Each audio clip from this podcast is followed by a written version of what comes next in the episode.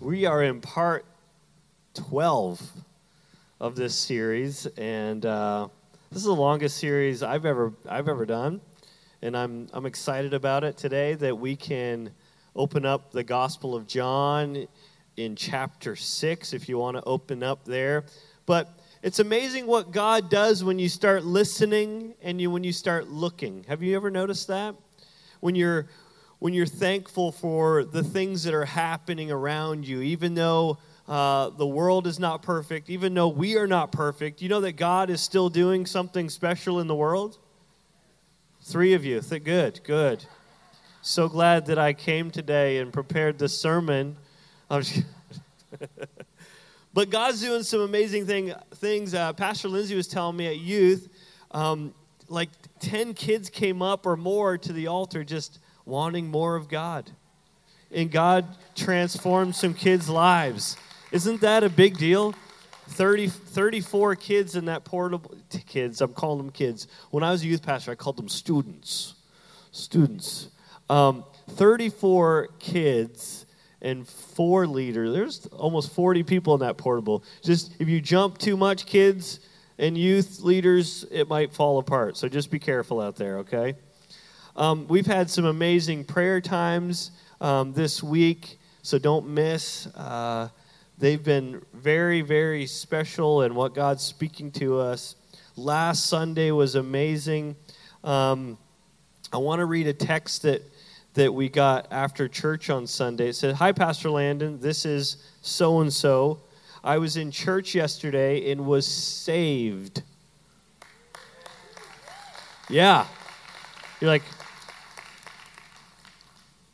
when the when the when I'm going to leave out a couple words, okay? I don't want to offend anybody. When the certain gentleman and this lady laid hands on me, my migraine headache went away immediately that I had had for six months.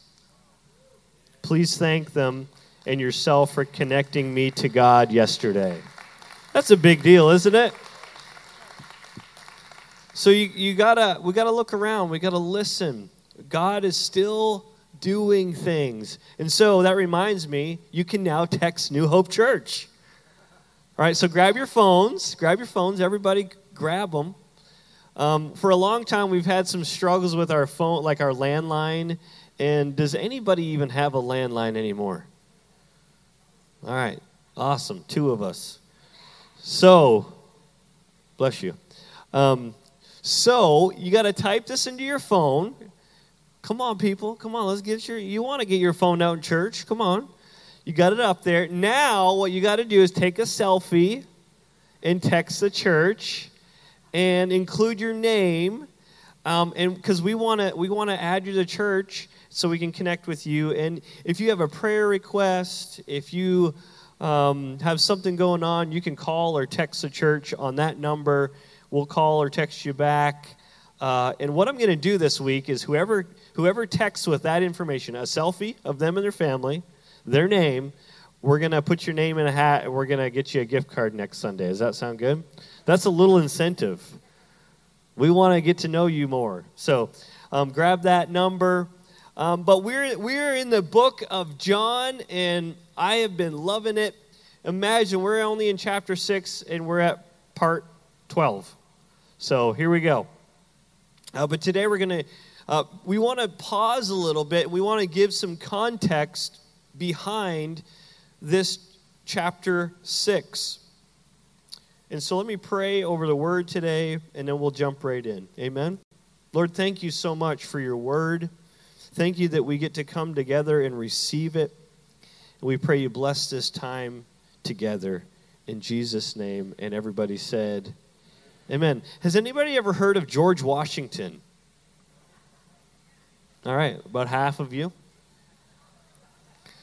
His impact on the birth of, you, of the United States is seen everywhere.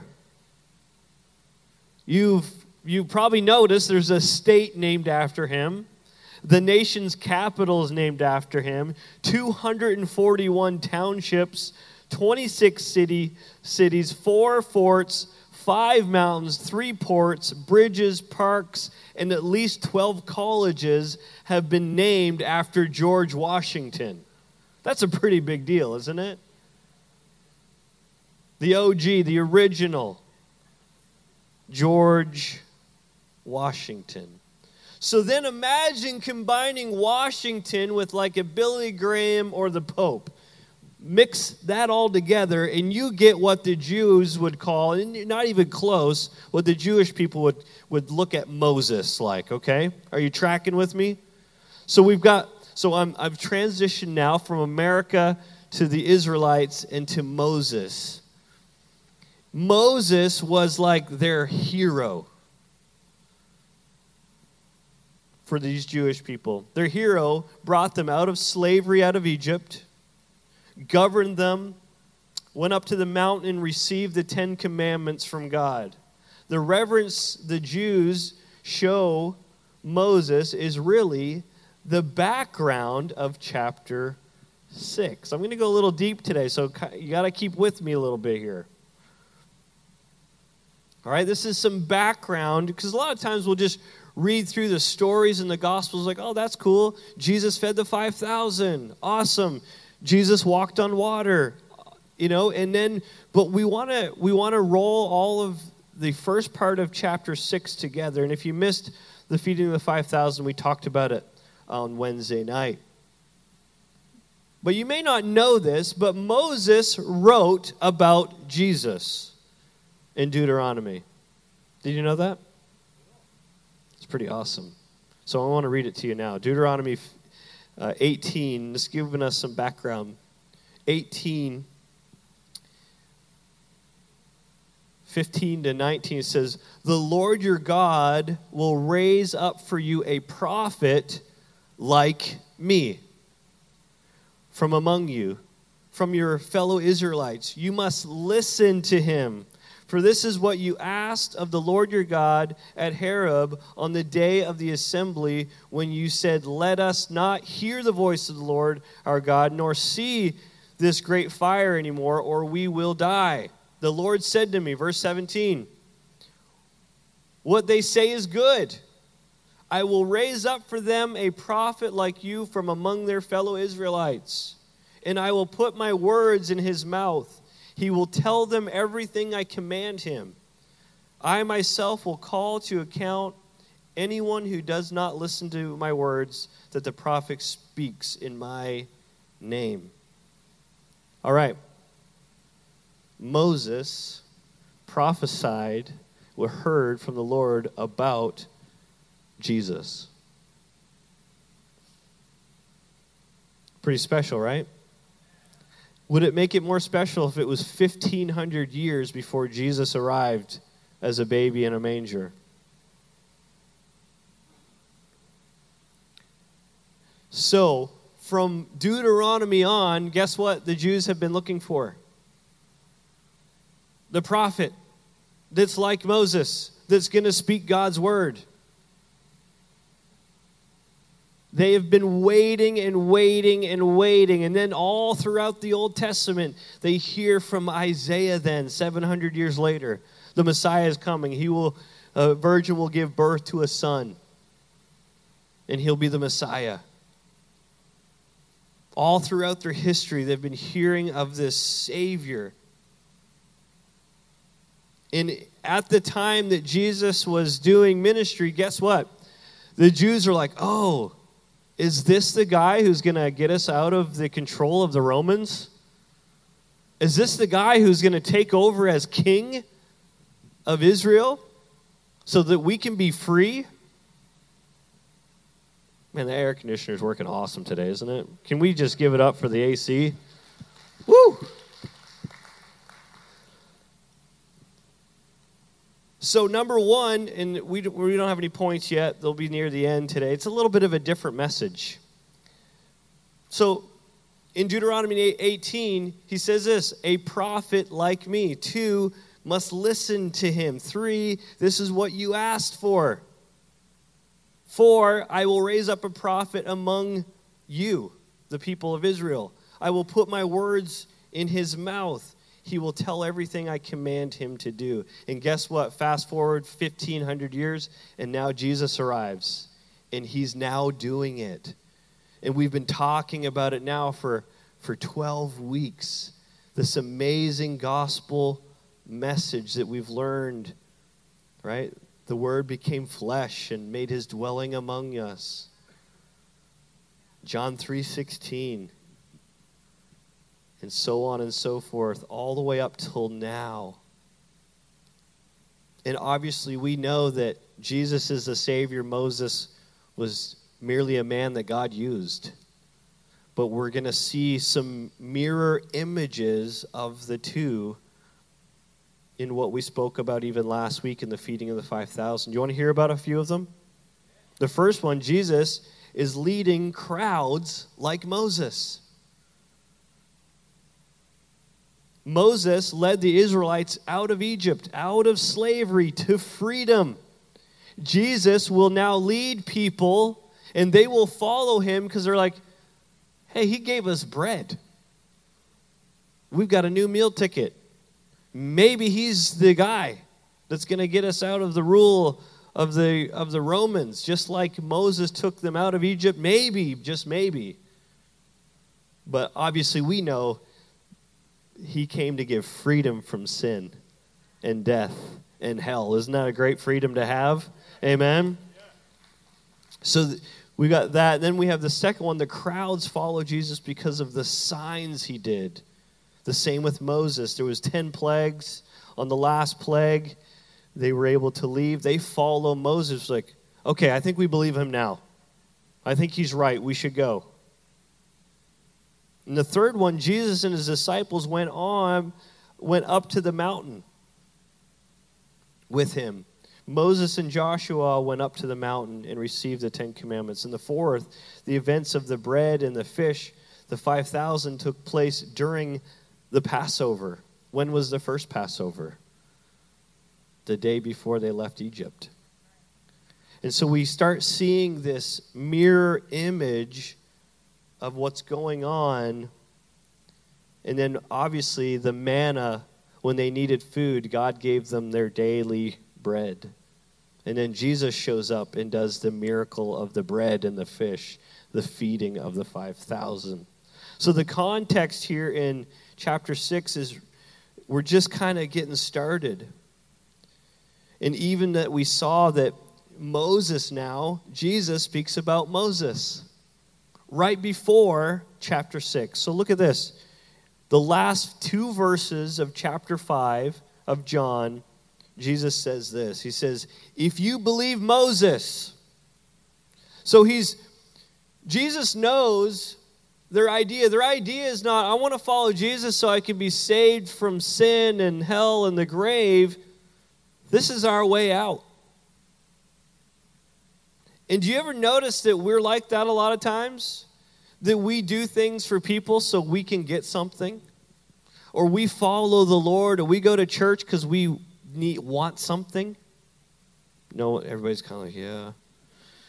Yeah, wait, I'm not putting my hand up.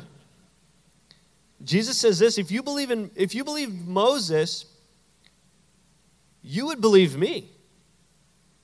For he wrote about me. Verse 47, but since you do not believe what he wrote, how are you going to believe what I say? Jesus is challenging them. He's there on mission. He's there for a specific purpose. And it wasn't to take out the Romans. He didn't come to be the king of Israel then. He became he came to be the king of their hearts then. Amen.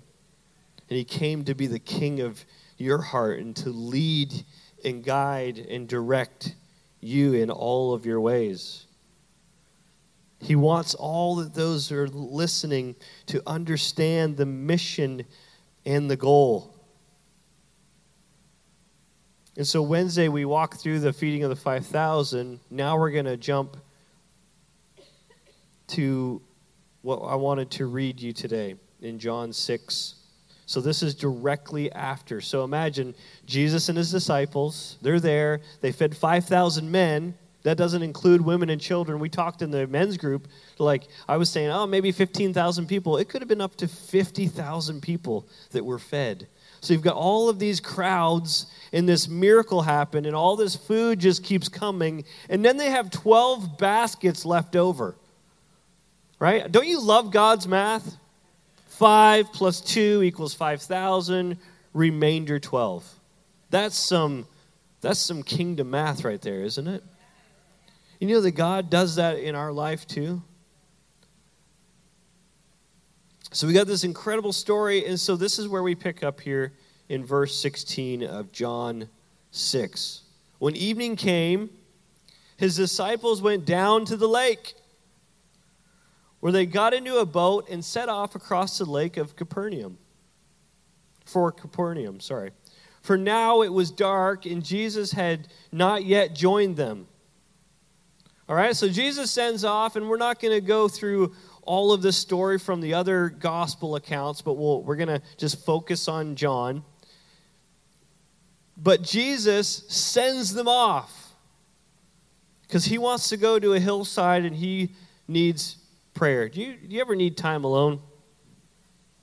Yes, I do.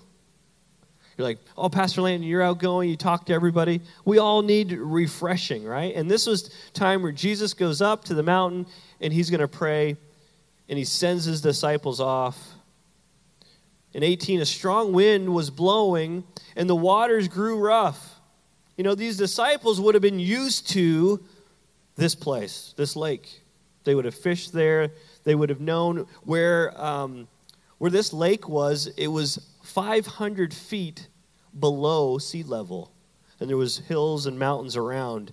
And so at night, a storm could roll in, and it was like a, a bowl and you could get some major you, it would almost feel like you're out on the open ocean how bad the storms could be. We hear about it in mark 4 that a storm came up. Jesus was sleeping in the back of the boat. I love that story. So strong wind was blowing and the waters grew rough. Verse 19 when they had rowed about three or four miles so that was about halfway across the lake they saw Jesus approaching the boat, walking on the water. Wait a second. We just heard about the feeding of the 5,000, huge miracle, and now he's defying all of the things that we understand. If you saw a man walking toward you, and this wasn't just like like, like a glass lake. It was rough, and he was walking on the water. And look at the disciples, and they were frightened. But he said to them, It is I. But who's I? it is I, don't be afraid. Then they were willing to take him into the boat. Man, if Jesus was walking out on the water to me, I'd be willing to take him into the boat as well.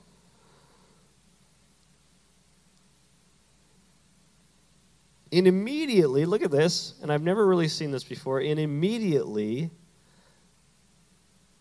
the boat reached the shore where they were heading.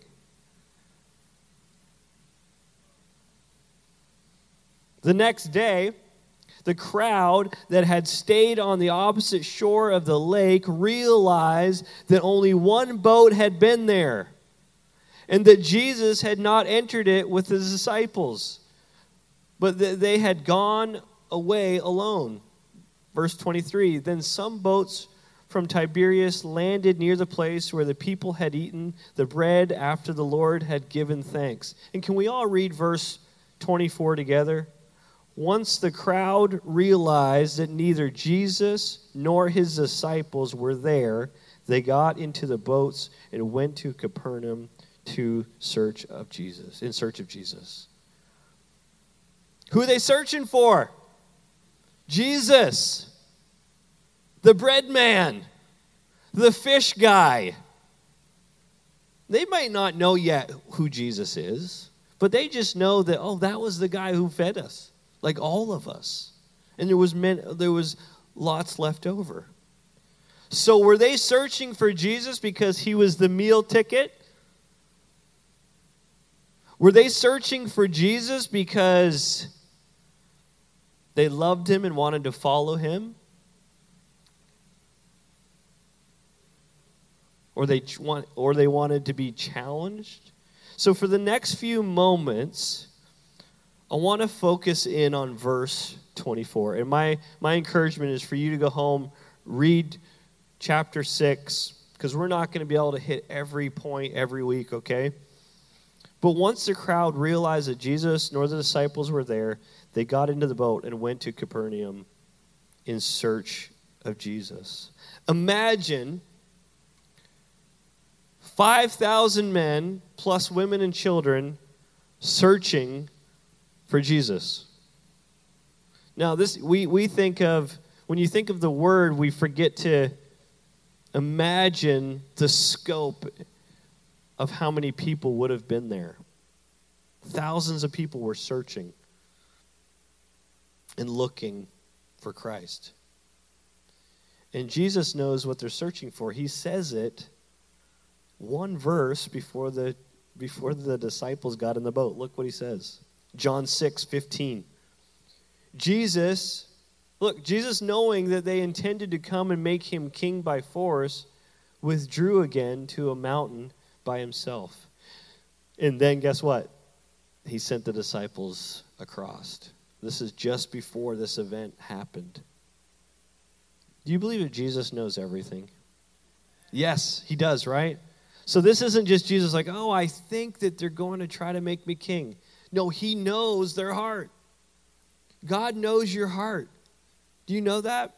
He knows our intentions. People may not see our intentions, they just may see our good deeds. They just may see the good things that we're doing, but God looks at the heart, the Bible says.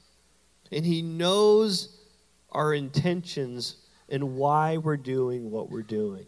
So it's very important that we say, when we're doing something, maybe it's giving, maybe it's helping someone out, Lord, let my intentions be pure. So, I have two questions for you today before we close. I don't know who's coming. I have two questions for you today. The first question is this How do you approach Jesus? Are you searching for Jesus?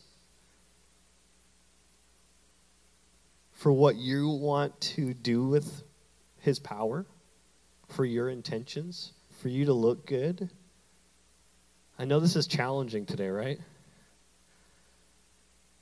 Are you like the Israelites who are like, oh, we're going to make him, we're going to make him king. We're going to be free from the Romans. How do you approach Jesus? Jesus? Are, are there any selfish ambitions? Is there any selfish motives? Well, I come to church because in the South, it's all about football, fried chicken, and church on Sunday. We could sing a whole country song. We could probably pick out 10 of them, right? Listen, I became an American a couple years ago. I said, I get to declare where I'm from, right? Because I'm a new American. I'm Southern. Is that okay? We love you, Northerners. I'm Southern. We love you, Mr. Man from California. We're praying for you.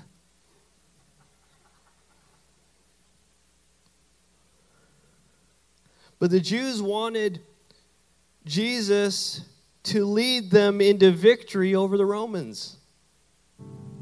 Jesus wants to lead you into victory over death, hell, sin, and the grave. Amen. And it doesn't always look pretty and it's not always flashy. It doesn't always look like a big house and two cars and two and a half kids and a boat and all of these things. It may. That would be awesome. But it doesn't always look perfect.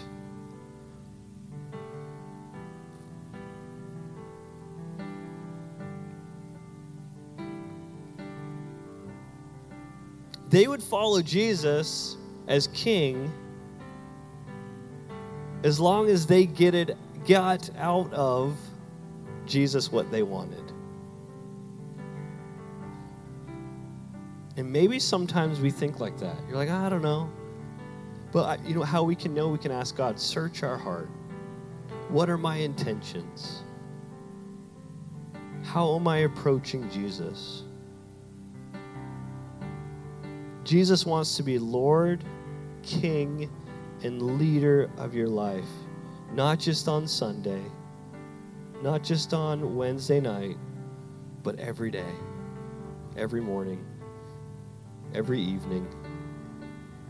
He wants to lead you because you know what? He knows better than us. The Bible says, we say it all the time here His ways are higher than our ways, His thoughts are higher than our thoughts. Man, I've tried to do it my own way before. Have you ever tried to do it your own way? Man, it looks really bad. It looks really messy. It doesn't work out. And then when we flip over to doing it God's way, it just seems to work out. He works it out. So the first question is how do you approach Jesus? And the second question is this Will you let Jesus lead you in every area of your life?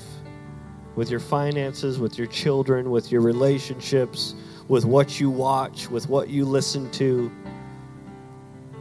Will you let him lead you? Well, I've compartmentalized Jesus.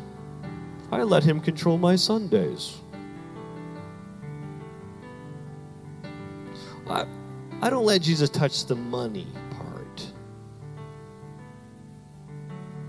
But yeah, I do. I, I let him lead me with my kids. That kids and Sunday, that's what I give Jesus. The rest, that's mine.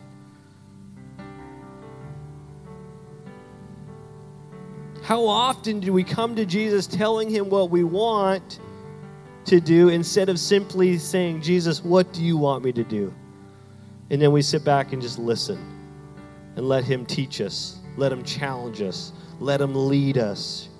Remember the the the prayer is what?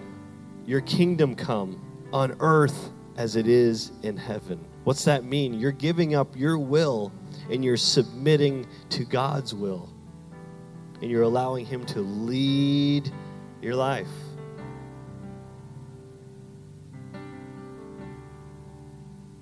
Some want the kingdom without the king. Some want the liberty without the liberator. Some want the blessings only Jesus gives without the sacrifice, without the obedience, without the life. Somebody's like, oh, just fast. I just want to fast track it. I just want the blessings.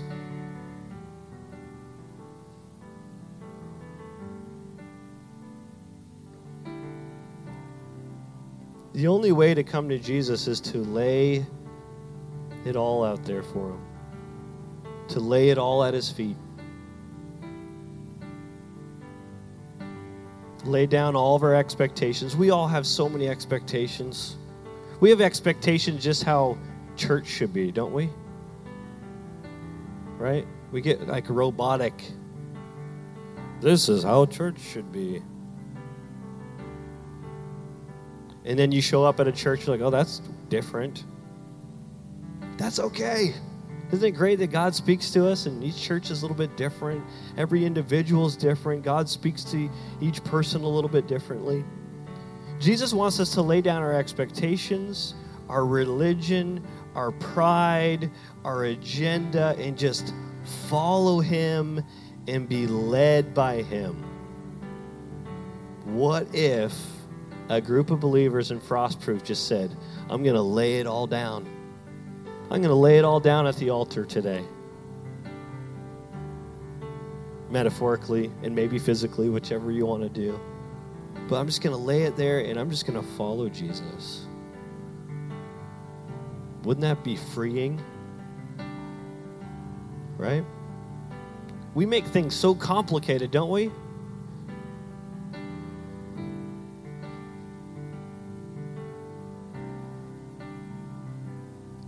You know what I've noticed when we do all that, when we lay it all down and we follow the leader and we make him king, we make him liberator, we sacrifice, we're obedient. This is what I have found. Matthew 6 24. Then Jesus says to his disciples, Whoever wants to be my disciple must deny themselves, take up their cross, and follow me. What? I thought we were getting out of the Rome. I thought we were getting the Romans out of here. Imagine them at the time. They're like, "You want us to do what now?" The cross. That's the Roman thing.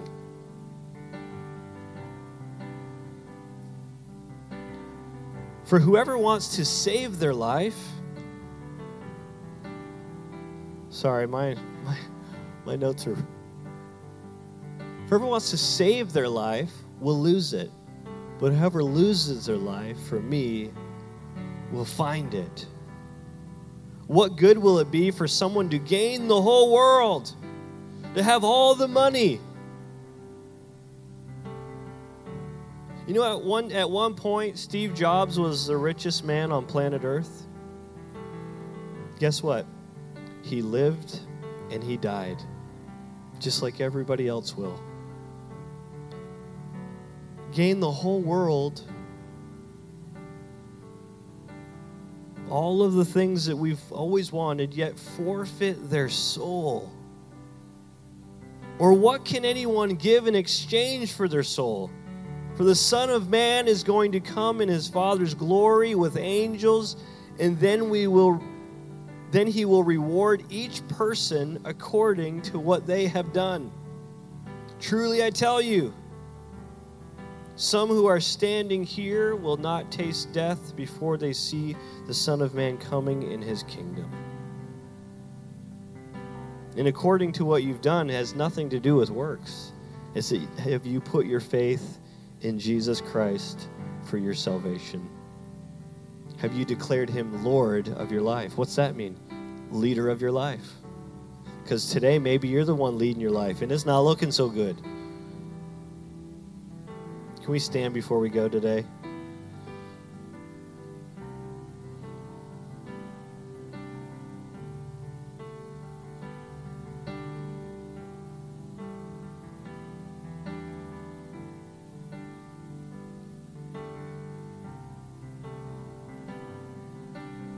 Today, will you bow your heads for a moment? Will you make a commitment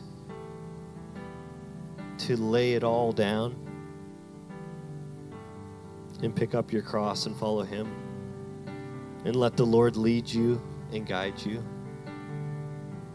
If that's you today, would you just say, That's me? Raise your hand. You may be a Christian 50 years, but you're just saying again today, Yes, I will lay it all down I will pick up my cross and I will follow him.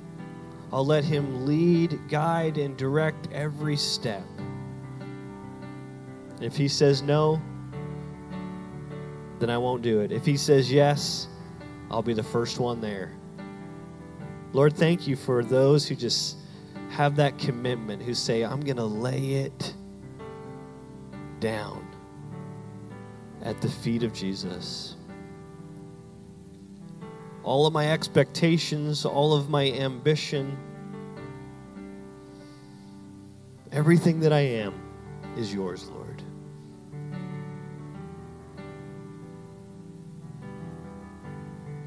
It's all yours. Would you just do that for a moment? I'm just going to give us just a quiet moment with the Lord. Would you speak to Him? Would you use your own words?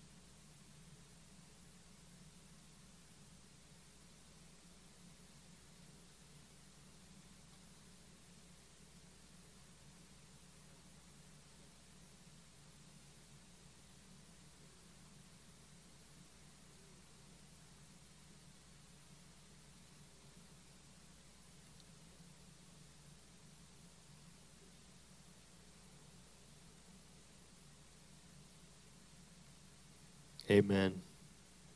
Amen. Can we celebrate what God's doing in us today? Amen.